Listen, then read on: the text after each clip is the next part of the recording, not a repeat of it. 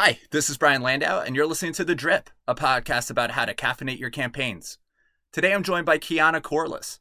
Keyana is the head of global corporate communications at Databricks, and we talk about some unexpected success in pitching the media using customer stories, managing international agencies, and the importance of executing external public relations campaigns with an internal communications mindset.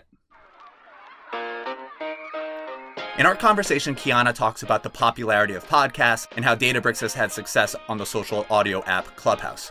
From the time that we recorded this episode to now, Facebook has made a huge push into audio, and Mark Zuckerberg has declared audio as a first class medium. Facebook joins Twitter and LinkedIn as major social platforms that are going deep into audio. And I think this is exactly the point. Audio is a first class medium, and the companies that start to develop audio strategies and not podcast strategies will be the ones that will win over the next 36 months. Apple, Spotify, and Stitcher will be just a couple of the distribution points that you access for your audio content. And the audio content that you might share to Twitter will feel different than the content that you share to Facebook. And guess what? The audio content that you share to Slack for internal use, or even through Slack Connect because you have messaging for your partners, might sound different than what you create for consumers. I know that this sounds daunting, but I promise you it's not. The creation and production of audio is far more efficient, both in respect to time and monetary costs, than video, and many businesses have figured out their video production cadence. I am so proud to be a co founder and the CEO of Vennly. Vennly is an audio CMS for enterprise. We enable businesses to collaborate and manage their audio content, but importantly for the times ahead, seamlessly distribute that audio content to your priority channels of communication. For example, maybe this piece of content needs to live on Facebook, LinkedIn, and we also want to share it to our listserv. But maybe this other piece of content needs to live embedded on Notion or shared privately on Slack. The Vennly platform facilitates this, and you get listener insights on all published content, regardless of destination. Do you have questions about your enterprise audio strategy? Reach out to me directly at brian at vennly.co. That's Brian, B R I A N, at vennly, V E N N L Y dot C O. And now, the brilliant Keyana Corliss.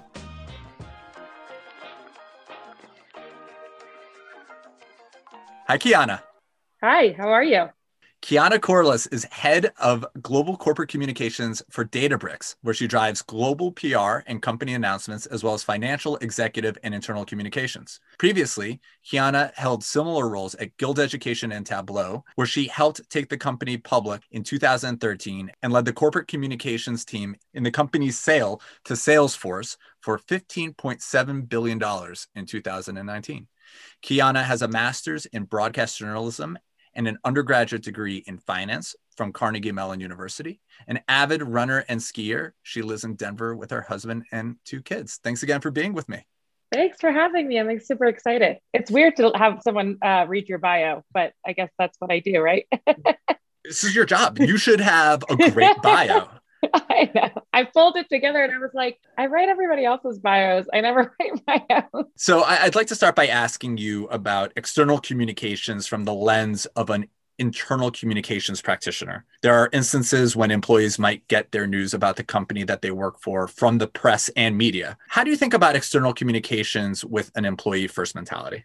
Yeah, so that's actually the only way I think about external communications, um, if I'm being honest. I learned probably early on in my career at Tableau, uh, your first audience should be the employees of the company. And so as PR practitioners, we are, you know, we're constantly thinking about the next hit all of our work is out there in the open. It's stuff people can see. There is this instant gratification um, and I use the term instant loosely because I know we all know that some of these stories take a very long time, but there is this sort of instant gratification being a, a PR professional where you get to see your work uh, relatively quickly out there in the world. And so that for a lot of PR professionals is kind of this like drug where you just like want the next one, want the next one, want the next one. And so um, we have to be cognizant, however, of who is actually reading this and how much press we're are we getting that is you know read by our and the employees of our company and how that's affecting them. And so you know when you're in the tech world like i am there's a ton of and you know i've i've, I've worked for I've worked for a public company, I've worked for a pre-IPO company, I've worked for private companies. Um, you know, there's a lot of rumors and speculation out there, a lot of which you have no control over. And so the first people I always think about is our employees. Or, you know, when it's getting harder and harder to get press out there, you need to be a little provocative. You know, you need to say things that are maybe uh, not obvious, but like, how is that going to affect your employees? How are they going to read that right? Um, and i think us as pr people we sometimes take for granted how close we are to what's happening um, because of the nature of our job. And there's a lot of people that aren't as close and they might not know as much of, of the context behind um, you know what's going on especially as a company grows. So um, i think you should always think about how a message is going to affect your employees first and foremost. And then the rest of the world will follow. And, you know, especially if you're trying to recruit and uh, which every company is, those things are important. But, you know, to me, it's, it's, you should always be thinking about what questions will this raise? Can I answer those questions? Do I want to answer those questions? What is our culture? Are we a transparent culture? Are we a closed door culture? And sort of how does the press uh, play into that? So those are things that I think are just super, super um, important to think through um, when you're thinking about your PR strategy.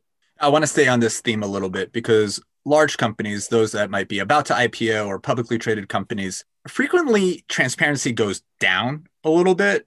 What's the balance between legal considerations uh, as a PR practitioner, as a communications practitioner, and also empowering your employees to feel like partners?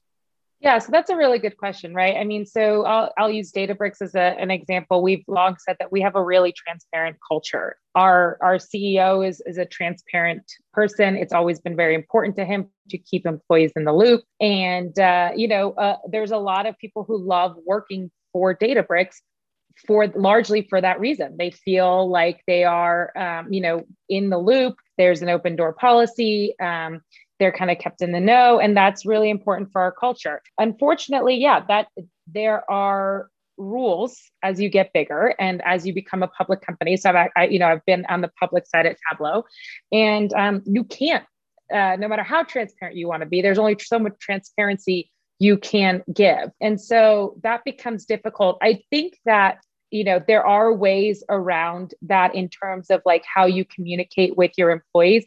If you are or if you were a transparent culture pre-ipo and then all of a sudden you go public and you can't be as transparent or you're getting close to going public and you can't be as transparent or you know there might be an acquisition or you know uh, all of these things of which i've gone through at one point in my career um, you know it's i think it's about uh, kind of staying true to who you are as a company and thinking through what can we share. Sometimes it's that, hey, listen, we can't share some of the things that are going on right now. Here's why. And, and but you know what? Please trust that when we can, we will. And sort of owning up to that, I think makes people feel um, sort of included. I also think that you know the best one of the best relationships a PR person can have is with their legal team, and I've been very fortunate um, you know, both at Tableau and now Databricks to be very close to my legal teams, um, to have really smart, really great people at the helm who sort of understand what we're trying to solve for and help us get there. And I think that's an important thing. You know, if you go to your legal team and you're just like, I just want to get coverage, I just want to make sure we're out there. I just, you know, that's not what you're really solving for, right? Like, what are you solving for? Do you need awareness because of X? Or um, do you know you know are you up against a competitor and you really need to take a stronger stance? Like what are you trying to solve for? And i think when you work closely with your legal teams and they have a better understanding of what it is you're trying to accomplish they actually can be very creative um, and really help you sort of navigate that and help you navigate it with your employees which is is just as important. There feels like a bigger theme here which is internal alignment, right? And making sure that all the stakeholders are on the same page about what we're trying to accomplish. We spoke beforehand and you said that, you know, the unsuccessful PR campaigns actually aren't that unsuccessful, but they're viewed through that prism because we weren't able to get alignment beforehand. How do you solve for this problem? What, what are some best practices that you've developed in getting alignment across the various groups that need to be involved in a communications campaign? Yeah, that's a really good question. I think uh, this will resonate with a lot of PRP folks that are listening to this, but really good PR people, like people that are just very good at the craft of telling stories or creating narratives or getting their stories out there or have really good relationships with journalists. often fail. Uh, and you know, I've I've you know I've been in situations where or in organizations where I just couldn't align with the the stakeholders um, at the executive level, and so that happens a lot. Um, and so, really, really good PR people fail all the time or aren't able to be successful because they weren't able to align on what sort of the company is is solving for at a, at a larger level right? Pr is a lot about generating awareness and creating buzz and making sure people know you exist right? But there is a lot more strategic um, value there and the way that you sort of get a seat at the table, um, so to speak, when you are on the comms team, is you show the power of communications from a strategic standpoint. How does it fit into the company's broader strategic plans? How does it help move the needle on what they're trying to achieve, either on the sales side, on the finance side, on the customer acquisition side? Like all of these goals that a company has. You know, typically a company's goal is not like top line goal is not to get 500 you know media articles like that's never going to hit get into the uh, the ceo's um, priority list but if you can show how the comms team is a strategic value add to the top line goals that the CEO or the CIO or CMO or whoever does have, that's when you get the seat at the table, right? And when you have a seat at the table, that's when it's easier to get alignment. And so a lot of PR fails not because the PR person or the PR team didn't do a good job executing on their plan. It's because they never got the right buy in or messaging or alignment from the broader stakeholders, or they never aligned what they were trying to do to what the company was trying to do on a more, on a, a bigger, more strategic level. And so, um, you know, the most successful PR people are the ones who understand sort of where that connection is made and who figure out how they get themselves a seat at the table to help influence some of those more strategic decisions the lines between owned, paid, and earned are increasingly blurred. I think influencers are a pretty good example of that. If you spend yeah. two minutes on it on Instagram, what advice do you have for brands as they think about the intersection between their paid growth strategies, traditional communications work, and the content that the company might seed and publish on their own? Yeah, unfortunately, I've spent more than two minutes on Instagram, so um, I totally understand that. Um, you know, it's it's interesting because when I first started in PR, there were very clear lines. Like this was paid, I didn't touch it. It wasn't my business, didn't care. This is owned. Content teams got that. By all means, have fun. Let me know if you've got anything interesting. And then, you know, I sort of had this earned, and uh, I took the term earned very seriously. Uh, you know, I earned every piece of coverage um, that you know I got, and worked really hard with my, our teams to to bring those to fruition. Now it's so blurry, and it's funny because I I just was having a discussion with one of our industry leaders that you know we're paying to be part of this council that you can as part of it you can contribute editorial um, content you know forbes and fast company have both done an incredible job finding a way to monetize this earned content um, and they're making a fortune and, and good for them because it's a it's a really great channel. But you know trying to explain well that's not like really paid. We're paying for the council. That's different. You know this is still earned content.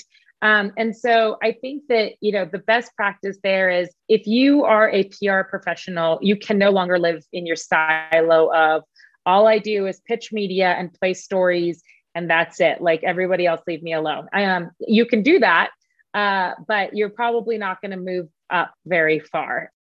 Having at least an understanding on the integrated piece of all this, like how we work together, being close to your social and content teams, um, you know, having a good relationship with the paid and digital teams, and sort of figuring out how you all work together to again, and this goes back to what I was talking about before of sort of the broader strategic initiative of a company.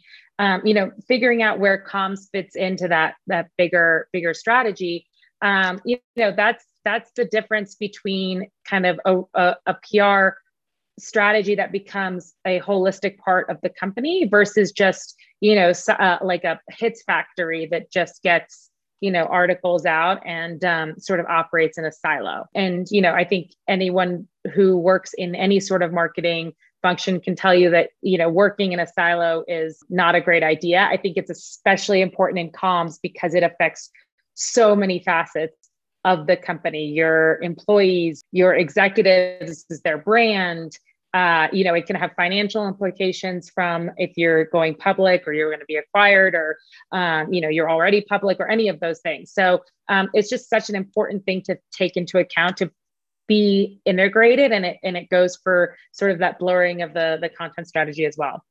I'm going off script for a second here. Quick lightning round. So the content okay. strategy, you, you write a, a, bunch of emails internally and externally, I imagine, right? Company updates, executive leadership updates. Of- okay. okay. Video.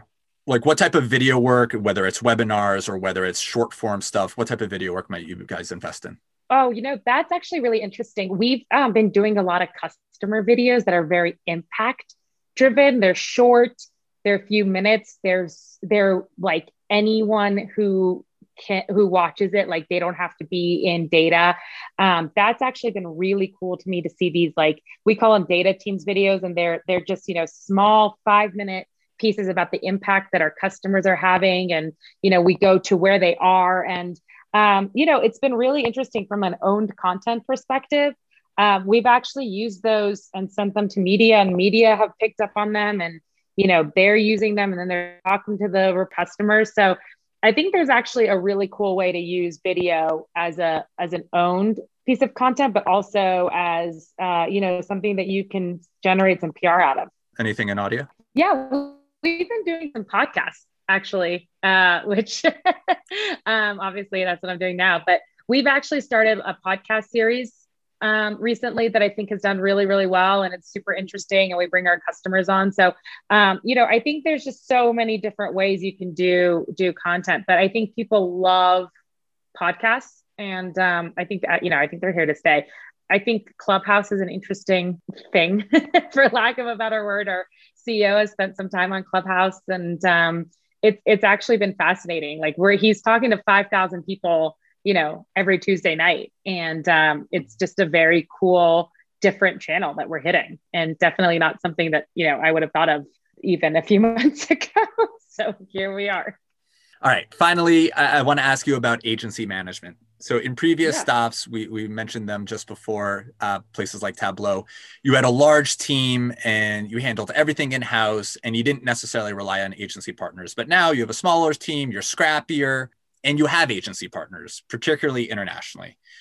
What are some of the lessons learned in managing agency partners, and how do you see the the client agency relationship evolving potentially in the years to come? Go into your crystal ball a little bit. Yeah, that's a really good question. I've been on both sides, right? So I was at an agency for about three years, uh, actually almost four years, um, managing the Tableau account before I actually went in house to Tableau. And the first thing I learned was you got to cut the agencies some slack because they are not thinking about what you're thinking about all day, every day. So, for example, right now, all day, every day, all I think about is Databricks. I, I know every story we should tell or could tell. I'm constantly trying to think of new ones. I'm in the meetings. I, you know, I'm I have the context behind why we're doing certain things. Um, to the point I was making earlier, you know, I have alignment with our executives and I understand sort of our broader strategic goals. That's super important. And that helps you become a better comms person. You're pitching better stories, you're pulling better things together. As an agency, you know, a lot of these agency uh, people are on like five, six, seven different accounts.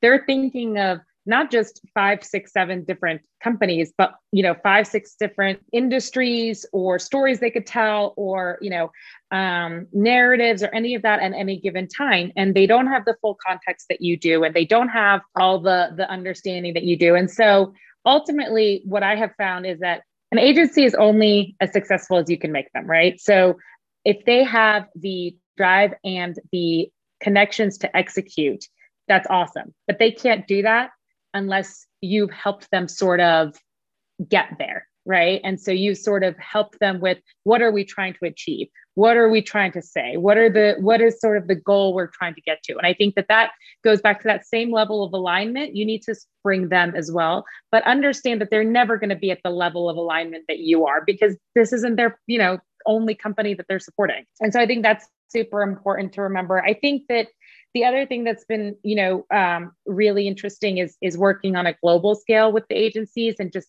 you know having a keen understanding of different cultures and how different media markets work Um, and you know, there is a fine line between you know pushing your agencies because I will be the first to push an agency and say, let's try harder, let's go after this one, let's try this angle. Um, and so you know, it's very hard for me to sit here. Well, that's not how it works here. Um, and so I think you know, taking that and turning it into okay, well, what does work there? let's push for that. And so, you know, I've been really keen to make sure that we are pushing our agencies in a way that's going to make them successful in their markets. And that means sort of understanding what works in their markets. And so you can't just rely on like, okay, they'll figure it out, you know, and let me know when they need something. Um, you know, you've got to be there. You've got to take the time to understand how their market works. Um, and so, you know, agencies, I think that's the biggest thing I'll say is like they're as they're as successful as you make them. They're all, they're not all created equal. Um, I'm biased, but I happen to think that um, ours, and I'll give them a little shout out here, Inkhouse um, is incredible, and they've done a really great job.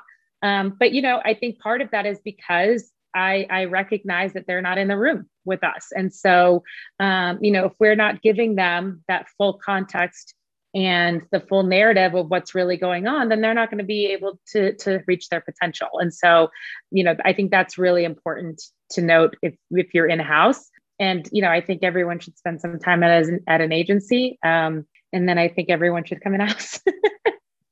we will end on that note keyana thank you so much for being with me today thanks so much i'll talk to you soon thanks for having me Keyana, thank you again for your time today. If you like this episode, you will love our next episode with Scott Schwartz. Scott is the Senior Manager of Executive and Internal Communications at Glassdoor. Thanks again for your time. Until next week, with Scott Schwartz.